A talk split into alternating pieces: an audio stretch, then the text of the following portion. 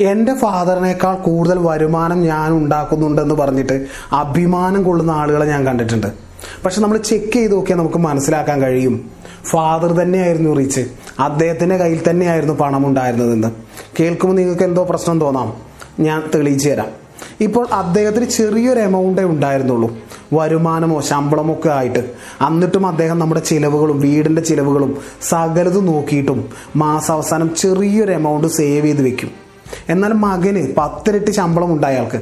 അയാൾ E M ഐകൾ ഒരുപാട് വാങ്ങി ആർഭാടങ്ങൾ ചിലവുകൾ ഇതൊക്കെ കഴിയുമ്പോഴേക്കും ഇരുപത്തെട്ടാം തീയതി ആകുമ്പോഴേക്കും അദ്ദേഹത്തിന്റെ പോക്കറ്റ് കാലിയായിട്ടുണ്ടാവും. നമ്മൾ വിചാരിക്കും ഈ ഇ എം ഐയിൽ നമ്മൾ വാങ്ങുന്നതൊക്കെ നമ്മുടേതാണെന്ന്. അത് കടമാണ്.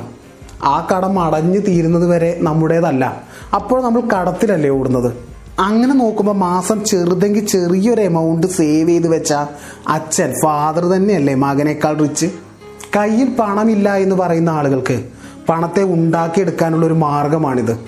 നമുക്ക് ചെറുതായെങ്കിലും ഒരു വരുമാനം ഉണ്ടെങ്കിൽ കയ്യിൽ പണം ഉണ്ടാകും എന്നാണ് അതിന്റെ അർത്ഥം. എന്നിട്ട് നമ്മൾ പണമില്ല എന്ന് പറയുന്നതിന്റെ അർത്ഥം പണമില്ലാഞ്ഞിട്ടല്ല. ആ പണത്തെ നമുക്ക് മാനേജ് ചെയ്യാൻ അറിയാഞ്ഞിട്ടാണ്. ഈ കോവിഡ് കാലത്ത് എന്റെ ഒരു സുഹൃത്ത് പറഞ്ഞൊരു കഥയുണ്ട്. അദ്ദേഹത്തിന്റെ ഫ്രണ്ടിന്റെ ഒരു കഥ.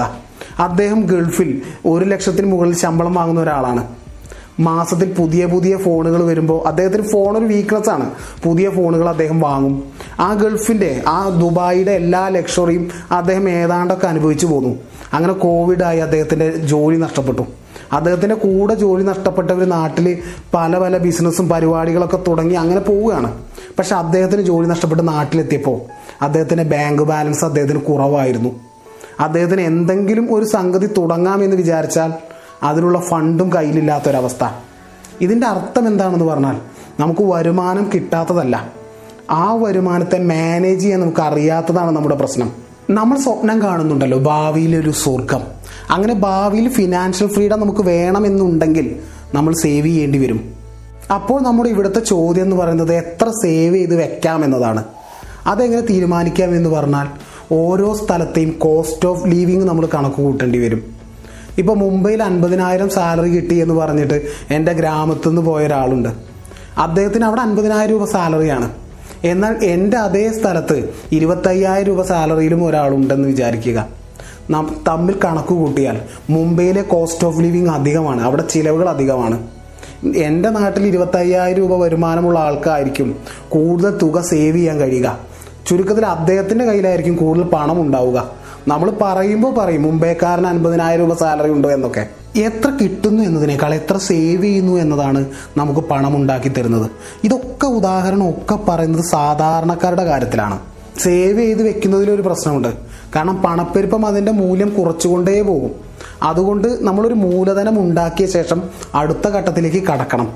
ഇനി ഓരോ സ്ഥലത്തെയും കോസ്റ്റ് ഓഫ് ലിവിങ് നമ്മൾ ചെക്ക് ചെയ്യണം.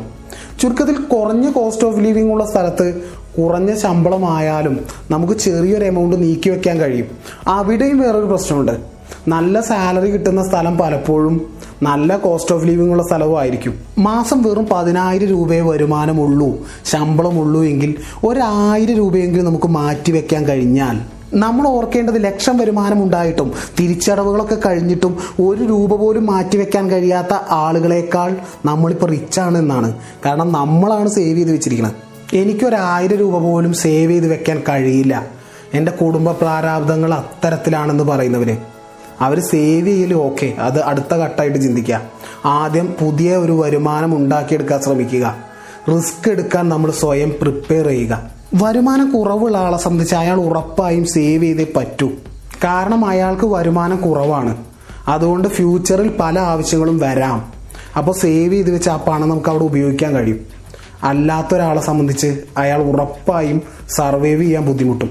എത്ര വരുമാനം കുറവാണെന്ന് പറഞ്ഞാലും നമുക്ക് ആ കുറവായ വരുമാനത്തിൽ എവിടെയെങ്കിലും സേവ് ചെയ്യാൻ കഴിയും. നമ്മൾ എന്തൊക്കെ ചെയ്യുന്നു നമ്മുടെ പ്രവൃത്തികൾ എന്തൊക്കെ നമ്മുടെ ചിലവുകൾ എന്തൊക്കെ എന്നൊന്നും നമ്മൾ ജസ്റ്റ് അനലൈസ് ചെയ്താൽ എവിടെയെങ്കിലും നമുക്ക് ഒന്ന് കട്ട് ചെയ്യാൻ കഴിയും. അതിനെ കണ്ടെത്തുക.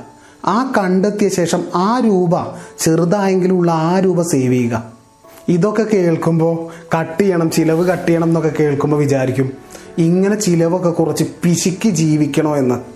അപ്പോൾ നമുക്ക് വേണ്ടത് നമ്മുടെ ജീവിതവും നന്നായി പോകണം നമുക്ക് സേവ് ചെയ്യുകയും വേണം ഒരു കാലയളവിന് ശേഷം നമ്മുടെ കയ്യിൽ വെൽത്ത് ഉണ്ടായിരിക്കുകയും വേണം. അതിന് നമ്മൾ ആദ്യം ചെയ്യേണ്ടത് നമ്മുടെ ചിലവിൽ ചെറുതായെങ്കിലും ഒരു കൺട്രോൾ കൊണ്ടുവരണം. അതിന് നമ്മൾ ആദ്യം ആവശ്യത്തിന്റെയും ആഗ്രഹത്തിന്റെയും വ്യത്യാസം ഒന്ന് തിരിച്ചറിയണം. ഇപ്പം എനിക്കൊരു ഫോൺ വേണം അതെന്റെ ആവശ്യമാണ്. എന്നാൽ ഐഫോൺ തേർട്ടി തന്നെ വേണമെന്നത് എന്റെ ആഗ്രഹമാണ്. എനിക്ക് കോഫി വേണം. അതിന്റെ ആവശ്യമാണ്. എന്നാൽ സ്റ്റാർബക്സിലെ കോഫി തന്നെ വേണമെന്നത് എന്റെ ആഗ്രഹമാണ്. ഈ ആഗ്രഹത്തിന്റെയും ആവശ്യത്തിന്റെയും വ്യത്യാസം നമ്മൾ തിരിച്ചറിയണം. നമ്മുടെ സാമ്പത്തികാവസ്ഥ അനലൈസ് ചെയ്ത് നോക്കുമ്പോൾ നമുക്ക് മനസ്സിലാവും നമ്മൾ എവിടെ നിൽക്കുന്നു എന്ന്. അവിടെ നിന്നുകൊണ്ട് വേണം നമ്മൾ നമുക്ക് അഫോർഡബിൾ ആണോ എന്ന് ചിന്തിച്ചുകൊണ്ട് വേണം നമ്മൾ ആഗ്രഹത്തിന്റെ പുറകെ പോകാൻ മാസം ഇരുപത്തയ്യായിരം രൂപ സാലറി ഉള്ള ഒരാൾക്ക് അൻപത്തയ്യായിരം രൂപയുടെ ഫോൺ ആവശ്യമാണോ ആഗ്രഹമാണോ? അദ്ദേഹത്തിന്റെ ആഗ്രഹമാണെങ്കിൽ അദ്ദേഹത്തിന് വാങ്ങാം. പക്ഷെ നേരെ മറിച്ച് അദ്ദേഹം ചിന്തിക്കേണ്ടത് ഇപ്പോൾ എനിക്ക് ആവശ്യത്തിനൊരു ഫോൺ വാങ്ങാം. അടുത്ത ലെവലിലോട്ട് ഞാൻ പോകുന്ന സമയത്ത് ഞാൻ ആ ഫോൺ വാങ്ങും. എന്റെ ആഗ്രഹമായ ഐഫോൺ വാങ്ങും എന്ന് അദ്ദേഹത്തിന് ചിന്തിക്കാം. അപ്പോൾ അദ്ദേഹത്തിന്റെ കയ്യിൽ പണം ഉണ്ടാവും. പിന്നെ ആ ആഗ്രഹം നേടാൻ കൂടുതൽ പണം വേണം എന്നൊരാഗ്രഹവും നമുക്ക് കൂടെ ഉണ്ടാവും. അപ്പോൾ നമ്മുടെ പല ആഗ്രഹങ്ങളും നാളത്തേക്ക് മാറ്റി വെക്കാനും നമുക്ക് കഴിയില്ല. കാരണം നാളത്തെ ജീവിതം നമുക്ക് ഉറപ്പില്ലാത്തൊരു കാര്യമാണ്. പല ആഗ്രഹങ്ങളും നമുക്ക് ഇന്ന് തന്നെ തീർക്കും വേണം.